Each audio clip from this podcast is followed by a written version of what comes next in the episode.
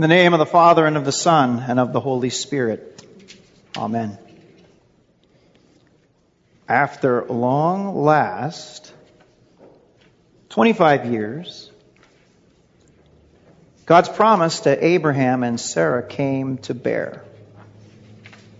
It's because miraculously, Sarah bore a son in her old age as well as Abraham's old age. Wonder of wonders.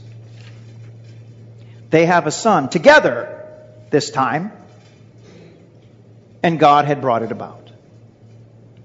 Where the elderly couple once scoffed in mocking laughter when God reiterated his promise of a son, joyous laughter of thanksgiving and gratitude now comes through the gift of a son. But will the promise last? Because eventually, God tells Abraham something curious sacrifice your only son. And Abraham is willing to go through with it. Somehow, this is a picture of faith, but if this is what faith is, do you really want it? We might console ourselves with the thought that God didn't make Abraham go through with it, instead provided a ram for the sacrifice, which makes us think forward in time to the sacrifice of, of Jesus, of Christ, where God really did offer up his only son. But yet the question probably remains, how could God even ask this of Abraham in the first place? The question becomes even more pointed when you realize that this is not just any example of faith in the Bible, it is the example of faith in the Bible. When Paul wants to provide the definitive example of justification in Romans chapter 4, he turns to Abraham. God promises Abraham that his descendants will be as numerous as the stars in the sky. And Abraham believes God, and it was counted to him as righteousness. Abraham believed God's promise, and God considered Abraham justified by faith. His faith was his righteousness. Following St. Paul, Lutherans call this justification, and we hold that we are justified by faith in Christ alone. The fact that Abraham did offer his son is then cited as proof of his faith by James and Hebrews. So we really can't get around this text at all. To make matters worse, God is not asking Abraham to just kill his son, but to kill the one through whom all the nations would be blessed, through whom Abraham's descendants would be as numerous as the stars in the sky. So the order to sacrifice Isaac is not only a catastrophic event for Abraham's family, but it has the potential to be a catastrophic event for the whole world. God's test not only contradicts Abraham's natural affection for his son, but it seems to go against God's own promise. Because the promised Savior was to be from Isaac's line. So is God telling Abraham to wipe out all hope for humanity? And in the face of all of this, how does Abraham react? What does he feel? The astonishing thing about the text is it doesn't really say. Abraham does not seem to tell Sarah what God had commanded. Abraham does not tell Isaac, at least the Bible doesn't record it, of what God had told him to do. Abraham does not tell the two servants with him what God had said, not exactly. The text says nothing about Abraham's feelings at all. Perhaps Abraham was filled with resignation. Perhaps he thought he would go through with it and then return to Sarah, broken man. At the age of a hundred, he was young enough to want to be a father, but boy, this would probably squash those hopes and dreams. Would he give up hope? The Bible doesn't tell us that any of these thoughts went through his head. But it does tell us that the promise turned out to be stronger than anything else So much of the text doesn't mention things like despair, doubt, anger, anxiety. So we perhaps speculate to our detriment. We ask what ifs. What will happen to Abraham afterward? Will he be branded a murderer? Will he be expelled from his community? How could his wife Sarah still live with him after something like this? How could he live with himself? But again, the promise turned out to be stronger than anything else, so much so that the text does not mention guilt or fear either. No matter what Abraham experienced, whether these or others that we can't imagine, the book of Hebrews tells us that Abraham was willing to go through with it because he believed something. Abraham considered that God was able to even raise Isaac from the dead and so keep his promise. And we have some ambiguous clues about this in the text. Maybe I'm reading too much into it. But Abraham says to the two young men, Stay here with the donkey. I and the boy will go over there and worship and come again to you. Does this mean dead or alive? I will bring Isaac back here. Or when Isaac asked about the sacrifice, Abraham responds with, God will provide for himself a lamb for a burnt offering, my son. Is Abraham just keeping Isaac from the hard truth that seems to be so imminent? Or is this a statement of faith in God's promise? If we look at Genesis as interpreted by Hebrews, can we say that these ambiguous statements are actually ones of faith? Because God had promised Abraham numerous descendants through Isaac. And Abraham did believe that promise, even though God himself seem to maybe be taking that away. God makes a promise to you as well in various forms.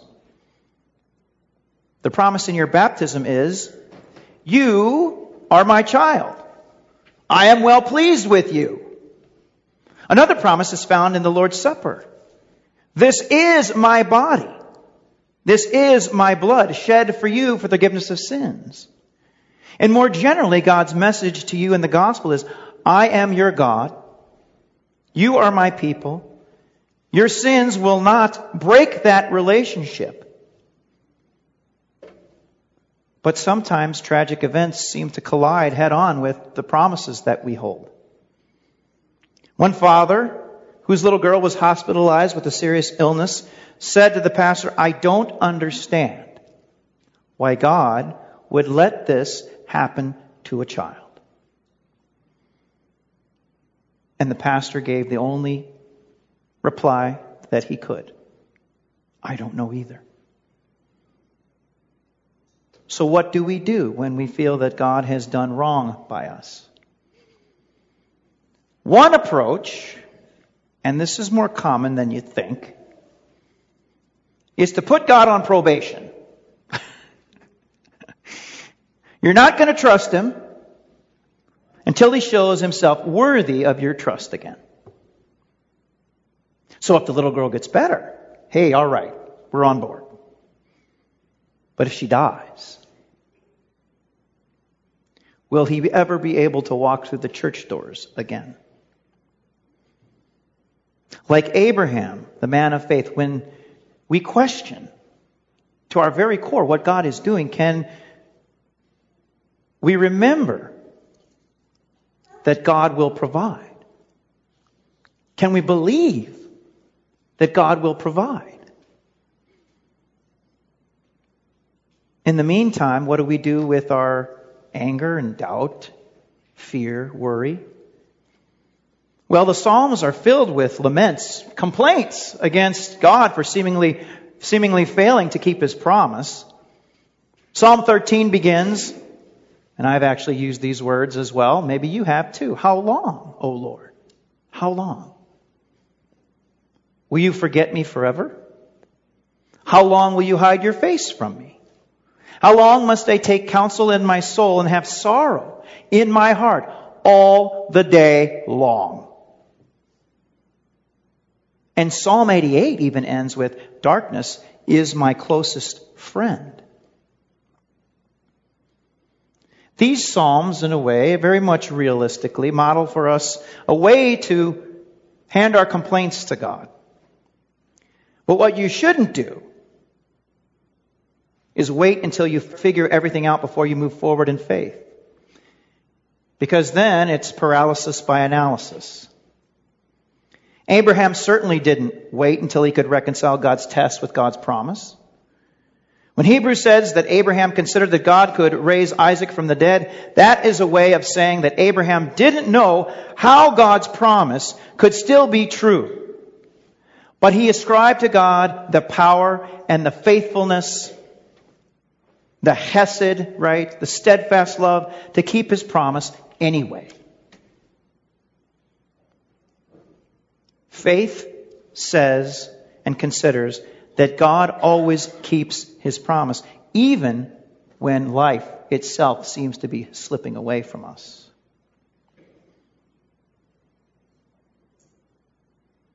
A young Lutheran school teacher went through a divorce. She was struggling with the question of whether she still believed in God or not. She felt God had let her down and just couldn't figure out where she was in her faith. But when she taught the faith, she noticed that it still came out of her mouth with conviction. Even though from time to time she may have doubts. Luther's advice in a case like this is to go ahead and experience doubt. You can't help it anyway.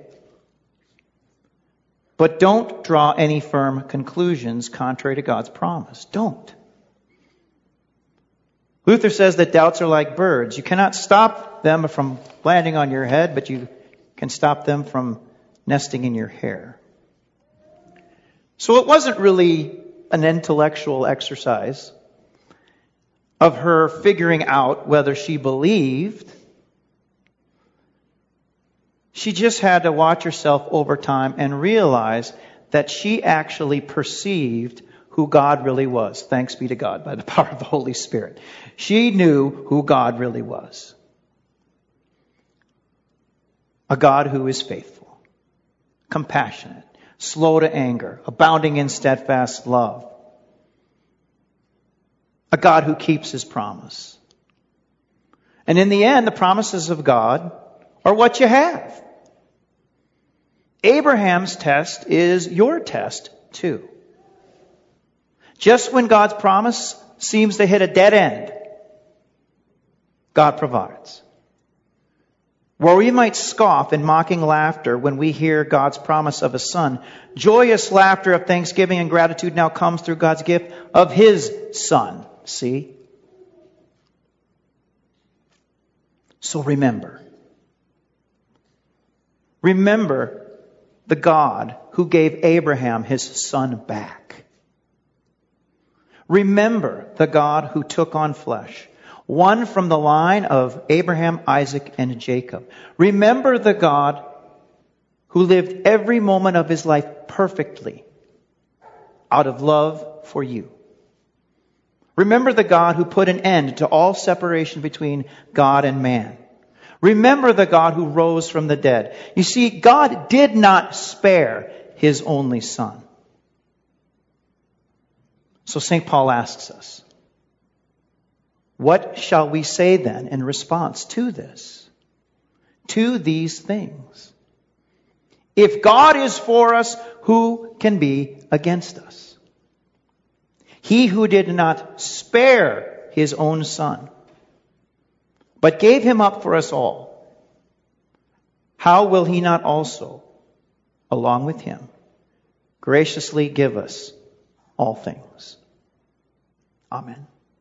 Now may the peace which surpasses all human understanding guard your hearts and minds through faith in Christ Jesus our Lord. Amen.